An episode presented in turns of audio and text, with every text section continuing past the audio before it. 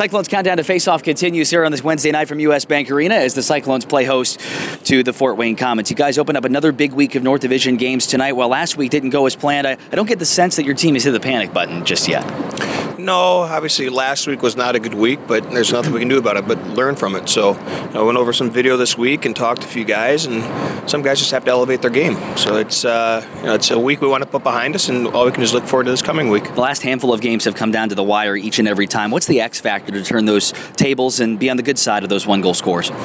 Well, it's just not getting in those situations. I think you know we have to tighten up defensively and you know just really pay the price. I think we really have to dig down deep. If we're not going to be scoring goals, we have to start doing something to, to prevent them. I mean, the last five games we've gone through this streak, we've only scored 11 goals and we've given up 20. So, you know, if you look at our averages throughout the year, that's significantly down. And so we, you know, we're concentrating on that. And usually, good defense leads to good offense. So we're focusing on that, and that's what we hope to uh, hope to uh, translate into the games this week. You get a couple of big additions on the offensive side of the puck tonight, as both Anthony Luciani and Paul Crowder are back from the AHL. Talk about what their impact needs to be tonight and beyond.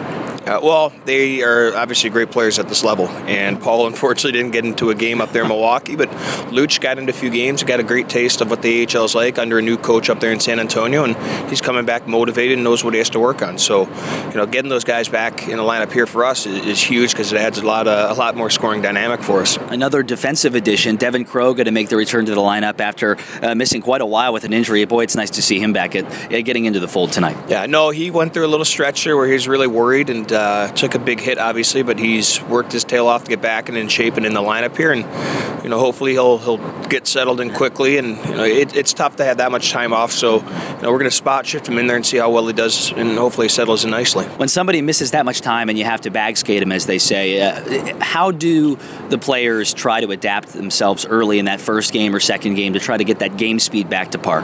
Yeah, well, I think you just you play smart. You don't really try and play out, you know, play outside of your means. And for Devin, it's just me keeping the you know keeping the play simple, trying to make that first pass, not complicating things, not forcing plays, and you know, really his shift length will be huge. So you know, he can't get caught out there for long periods of time, and hopefully uh, put himself in the best situation to have success tonight. It's the Cyclones in the Komets from US Bank Arena. We'll have more with the head coach in just a moment. With the last couple of meetings somewhat fresh in your mind, what kinds of things are you going to stress to limit their high quality scoring chances once they get into your defensive end?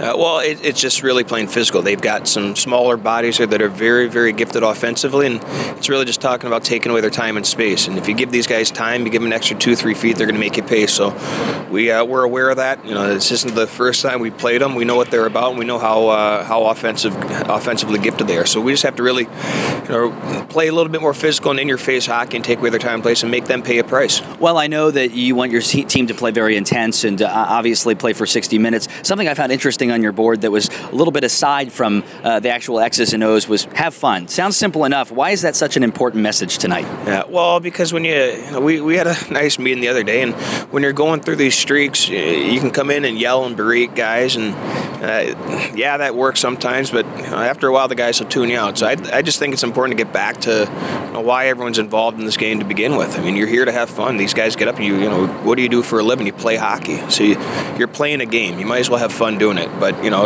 with that fun comes the hard work and dedication. So just remembering that feeling that you know that I guess the the pureness of, of the game here. Just have fun. Best of luck tonight. Thanks. Thanks, Nicholas. That's Cyclones head coach Ben Simon. We'll get scores of other games on the other side of this timeout. The Coors Light out of town scoreboard is ahead on the Cyclones Radio Network.